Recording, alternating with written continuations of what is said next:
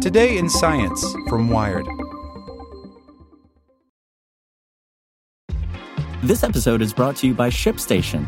You know, some things take a lot of work, like sending little robots to far off distant planets. And just as that's challenging, so too is running a successful e commerce business, especially when there's so much to do. So I want to introduce you all to ShipStation. Now, I love using ShipStation because of its easy to use dashboard, which makes managing orders and printing labels a breeze and super smooth. Oh, and the customer service is just out of this world. It's exactly what you need to help grow your business. Sign up for your free 60-day trial at shipstation.com slash technews. That's shipstation.com slash technews. For the ones who work hard to ensure their crew can always go the extra mile, and the ones who get in early so everyone can go home on time, there's Grainger, offering professional-grade supplies backed by product experts so you can quickly and easily find what you need. Plus, you can count on access to a committed team ready to go the extra mile for you. Call, clickgrainger.com, or just stop by. Grainger, for the ones who get it done.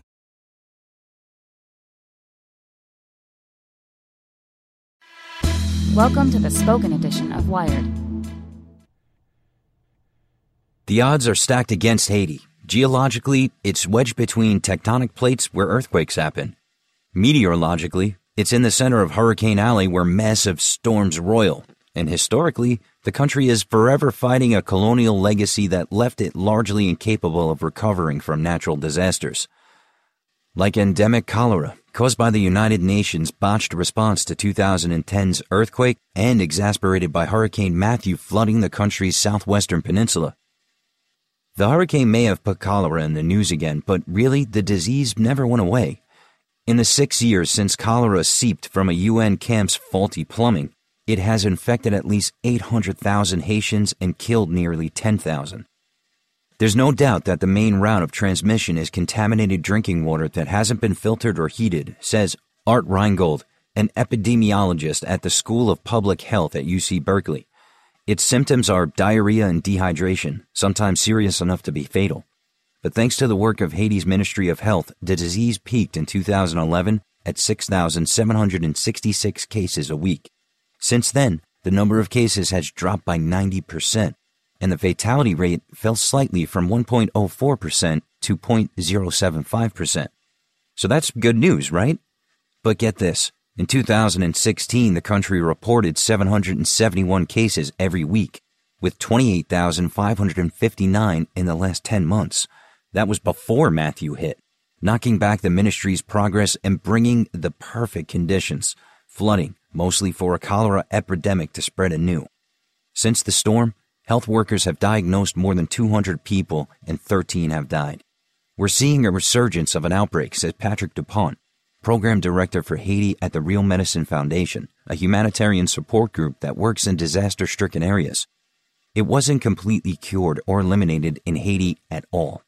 Not for lack of trying, since 2010, Haiti's Ministry of Health has invested in safe water infrastructure and partnered with NGOs to administer oral vaccines. They established protocols for putting cholera treatment facilities next to, but separate from, general care hospitals.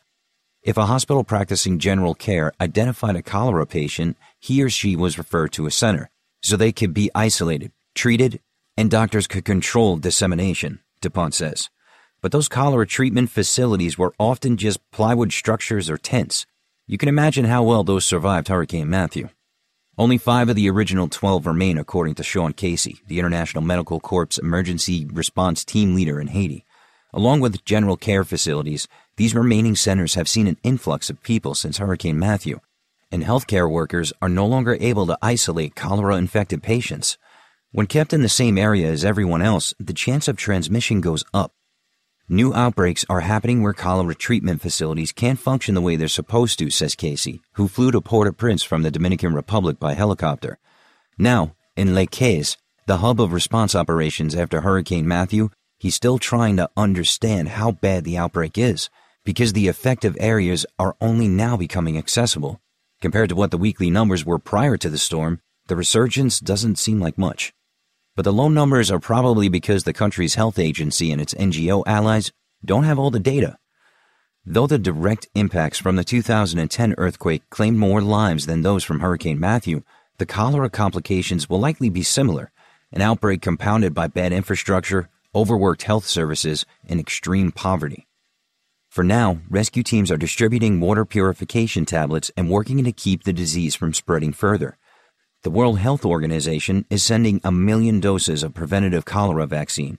But even if aid workers and local health officials get this outbreak under control again, the odds against Haiti won't have changed.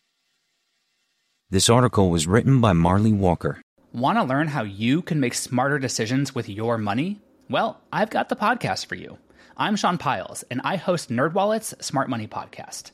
Our show features our team of nerds, personal finance experts in credit cards, banking, investing, and more.